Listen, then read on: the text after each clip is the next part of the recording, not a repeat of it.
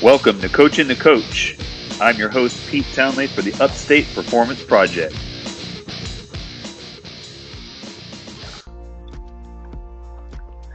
Welcome to the show, everybody. Uh, episode, I think, 154. I think that's what we're on. Um, today, we're going to jump into uh, some new topics. Uh, probably this is this is a series. I don't know how many parts it's going to end up being, but this is a series I've been looking forward to doing for quite some time, and it's a very in-depth topic, uh, probably an endless topic, really, um, and that's exercise science. Kind of making a case for exercise science. I'm very biased about that, um, and we'll talk about that, but. Um, before I jump into the topic today, I want to again remind you all uh, if you do like our content, uh, please uh, do a couple things for us. If you would like this episode, share this episode, whether that's on Podbean, excuse me, or or on uh, iTunes, wherever you're listening from. Uh, we would really appreciate the like. Um, and the follow and the rating if, if possible. Uh, again, we, we just, it really helps us to get our podcast out there. Um, we hit another milestone, although we're on episode 154 here. Um, a couple of episodes were not published on this platform, Podbean, but Podbean just recognized us for our 150th, uh, 150th episode. They gave us, you know, a little badge, which I know is seemingly insignificant, but it's it's a testament uh, to the fact that they're a good company, you know, for hosting our podcast and really helping us to get it out there. The more likes and and uh, interaction we get and follows that we get via Podbean or iTunes, it doesn't matter, helps us, uh, helps them, or I should say, will entice them to promote our podcast uh, and suggest it to other people who have similar interests. So that, that can really help us um, something quick and easy.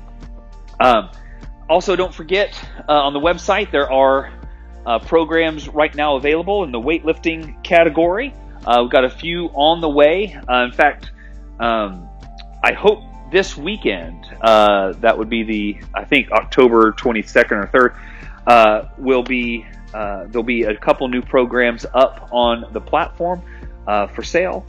And also our Patreon, one dollar a month gets you free programming. Uh, so all these all these things are, are, are awesome. We're excited about um, uh, putting all this content out there. We've really been ramping it up, and it's been going well. Um, and so now I kind of I want to take the time to really dive into a topic that's near and dear to my heart, and that is exercise science. Now, just just for reference, um, you know, I'm I'm getting pulling some stats and some information. I'm not going to quote a whole lot of people, but the information I'm getting, in case you want to go look at these books, uh, the NSCA uh, textbook, uh, the, their CPT certified personal training textbook, and their strength and conditioning essentials of strength and conditioning and essentials of personal training. Uh, that is, those are two books that I, that I reference a lot. Uh, the other one, which is probably for this particular topic that I will reference a lot, uh, is uh, the Exercise Physiology, Human Bioenergetics, and its Applications by Brooks, Fahey, White, and Baldwin. It's been for a long time the gold standard in exercise physiology textbooks. It's the textbook that I learned from back in the late 90s, and holy cow, we've come a long way since then. Uh, I do have an updated edition, but at the same time, I still like pulling out my, my old one. My my old one's the third edition, so it, has been around for a while. Um, but it's a good text uh, to kind of you know really in depthly cover exercise physiology and just exercise science as a whole. Um, so what do I mean uh, making a case for exercise science? Well, again, I'm going to try to keep this short the each episode, you know, uh, relatively short because I can talk all day about this. It's an endless topic, as I said. So I'm going to try to chunk things up. Like, you know, what do we really need to know? Why is this important? Um, and so today, I'm just more more so an introduction to this whole topic. So let me first say, I am not saying, I do not believe this. I do not, uh, I'm not planting my, my flag in any hill here. It's simply my opinion that having knowledge of exercise physiology uh, is super important to being a good strength coach, personal trainer, what have you. Now, does that mean that everyone has to have a degree in exercise science? No. No, I do not believe that. However, over the years, and you've heard me say this every once in a while in a podcast before, and, and that's why this is something I've been looking forward to doing on, on a bigger scale here. You've heard me talk about how, you know, I would say 2007, 8, 9, 10, 11, in that range, maybe even into 2011, 12, there was a backlash against exercise scientists coming out of school and becoming personal trainers and claiming they know the greatest, latest, and greatest ways to train people. When there were people that have been training people for a long time who didn't have any degree or any certification for that matter, but had yielded amazing results. I've talked about the example when I first ta- uh, uh, worked with um, Daniel Camargo, uh, Olympic weightlifting coach who, who did my USAW certification uh, workshop. You know, he doesn't, I mean, other than the USAW certifications, he doesn't have a degree in exercise science. He doesn't have personal training certifications or the CSCS like I have. He doesn't have the highest certifications. And so he was, you know, we were just kind of chit chatting uh, over our lunch, and he asked me why I was even there. He's like, "Man, you know this. You've got to know this stuff way better." And he was not really being serious. He was, we were kind of joking around, but the point he was making was, you know, he was really trying to see if I was there for the right reasons. I, I, I truly believe he was kind of testing me in a way. And, and I and I feel I passed the test because I said, "Look, yeah, I've I've studied this. I've learned about how to do this. And I've even done it for, at that point, you know, eight, nine years, 10 years, somewhere in that range. But I, I have a chance to learn from, you know, an extremely accomplished high level athlete who's been at the pinnacle of the sport and I have not. you know, I can learn a lot from him. And I told him that. I was like, look, I'm still I'm I'm in this to learn to make myself better. So he was in a great he is a great coach and, and very accomplished coach, has lots to his his uh, resume, but he doesn't have the degrees and the and, and and all of that kind of stuff. And he could very easily turn that over into personal training and just do general personal training and probably still be very successful because he's been around, he knows what he's doing. He's had a lot of anecdotal anecdotal evidence, but he also is the type of person that will go and read and go and research. So I come back to my original statement you do not have to have a degree in exercise science to be a good coach. However, I think you have to have the knowledge that comes from that. Now, some people say, well, if I could just go buy this book and read the book and understand the book, then why would I need to pay for a, a, lengthy education and a very pricey education? And to that, I would say, okay, you probably have a point there. You probably have a point there. Now, the one advantage uh, to a formal education and all of this is, you know, you're learning from people who, you know, have studied this, have done the research, who are active in doing the research, and then you get to participate in some of that research, and it's kind of a think tank. You really get to, uh, um, I guess you really get get your hands dirty learning the stuff.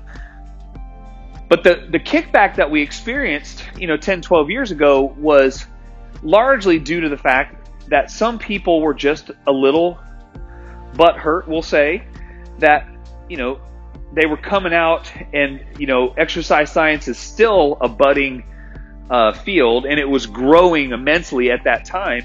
And so the, the idea, um, um, the idea, the idea is simply that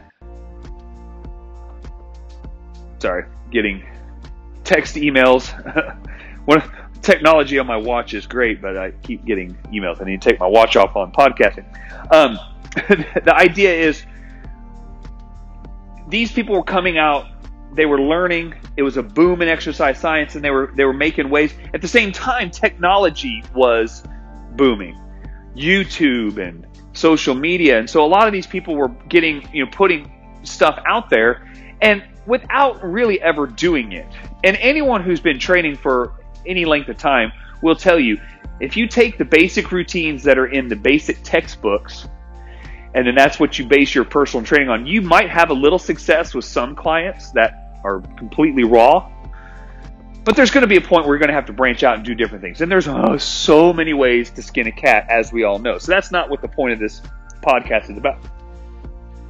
Simply put,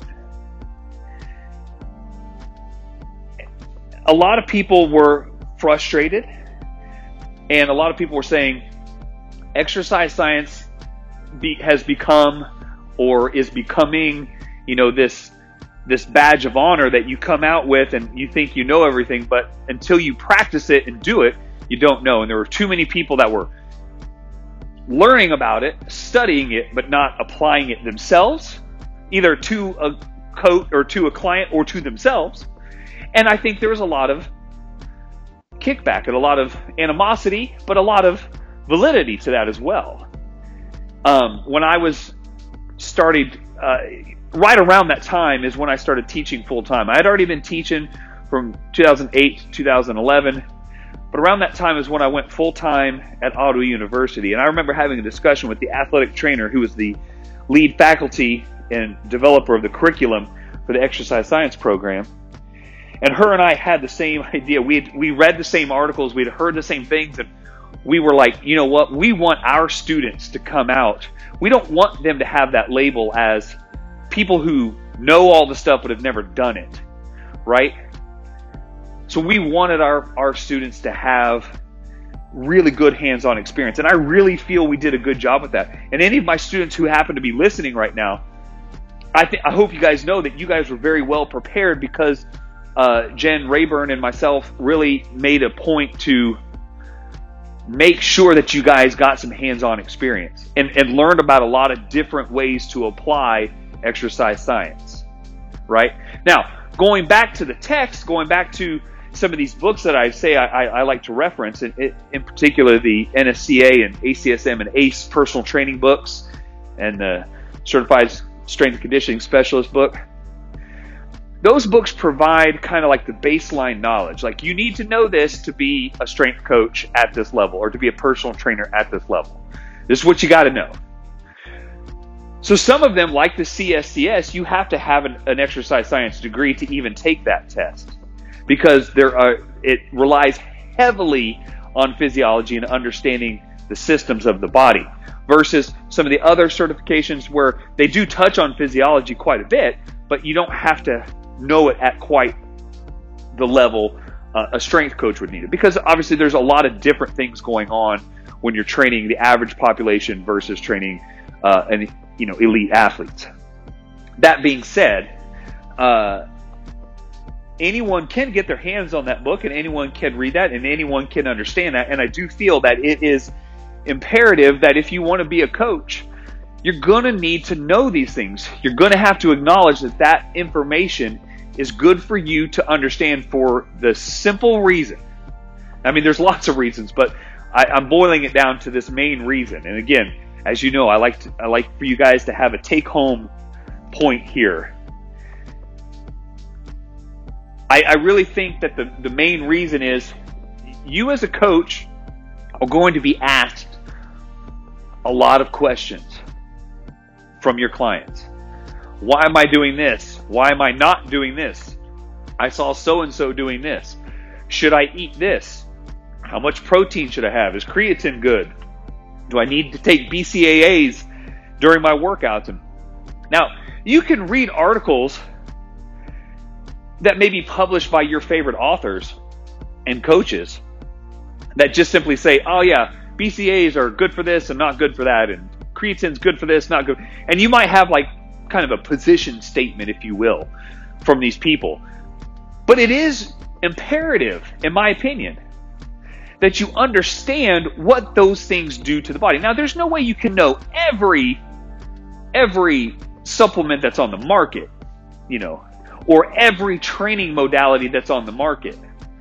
But you should understand how the body adapts. So, for example, a few years ago, they're talking about um, whole body vibration training, where you would stand on a vibrating plate and do squats or do push ups or do things. And is that better? Well, they would put EMGs up to you and they would say, oh, you're getting a lot more muscle activation. So clearly that's better than just a standard push up because I'm getting more muscles involved. And you could make that uh, argument. But you could also say, from a strength coach perspective, you know, is that something, okay, yeah, I, am not saying that that doesn't work, but is that going to be good for this? So when a client says, hey, I've heard about this, should I be doing that? There's a place downtown that has one of those machines. Should I be going there? Is that optimal? It says I can increase more muscle activation doing that. And if you don't know enough to say, well, look, yes, that's true, but that's great for rehab if we're trying to rehab this or trying to do this, or we're trying to improve a very specific movement pattern or, or something like that. Whereas what we're saying is the the practicality of using that may or may not be ideal. In other words, a place that has something like that isn't also going to have a regular squat rack. And would it replace doing a squat at 80% of your max to build strength? Again, there's lots of different variables, and that's my whole point. Not saying that one is better than the others or one is good or not, but you have to be able to tell your clients what that is. And obviously, you're not going to know everything. So if something comes to your feet and you're like, I have no idea what this is, you at least have an idea of the, what that is supposed to do. And then you can say, this is kind of generally what, what they're probably after. Let me do a little research. And you doing your research means not just reading a paper or reading an article about it, but because you understand the basics of the physiology, you're going to under, you're going to have a deeper understanding of how that implement modality, you know, nutrient or supplement will affect your client. And you can give them a better educated answer than they could simply reading the same article. But you wouldn't have that if you don't have an understanding of exercise science. So, again, I think that just makes you a better trainer. Really do.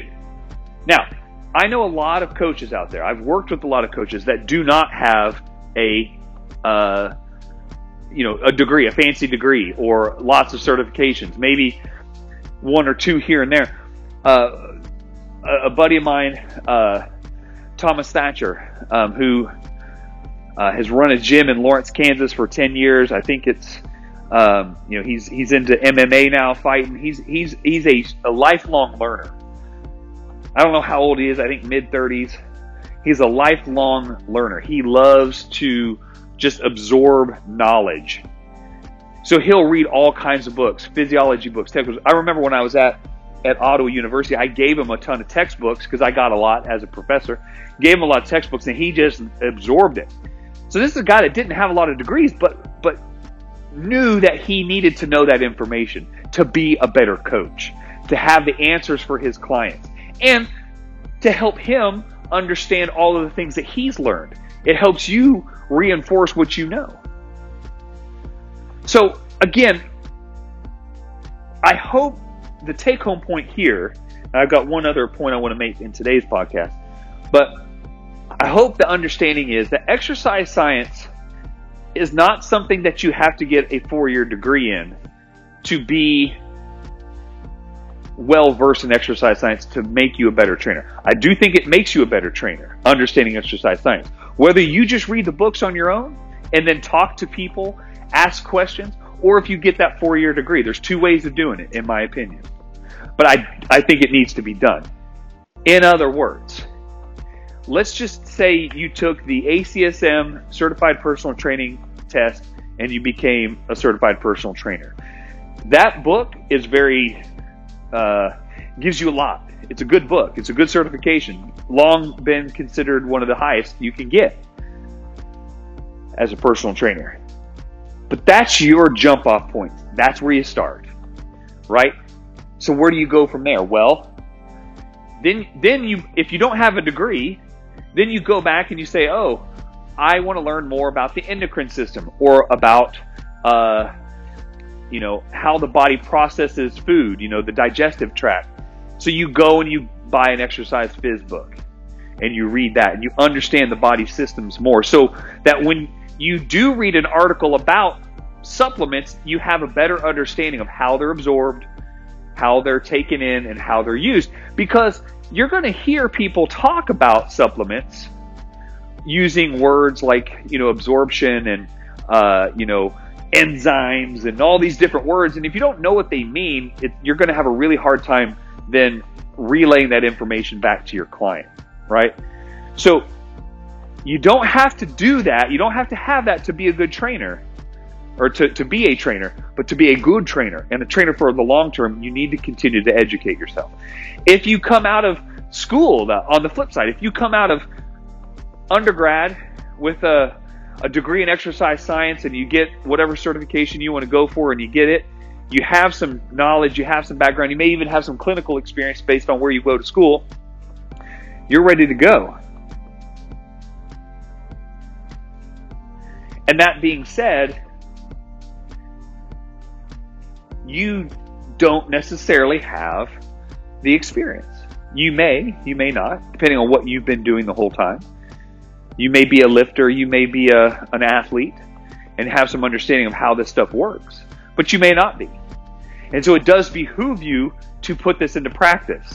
Even if you don't have any aspiration of being the biggest, fastest, and strongest, you should at least implore some of these principles and understand how they affect the body by personal experience.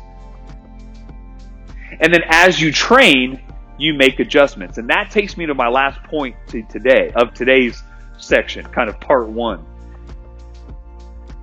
The word science would indicate if I have a if I'm an exercise scientist, whether you have a degree or not, if I'm an exercise scientist,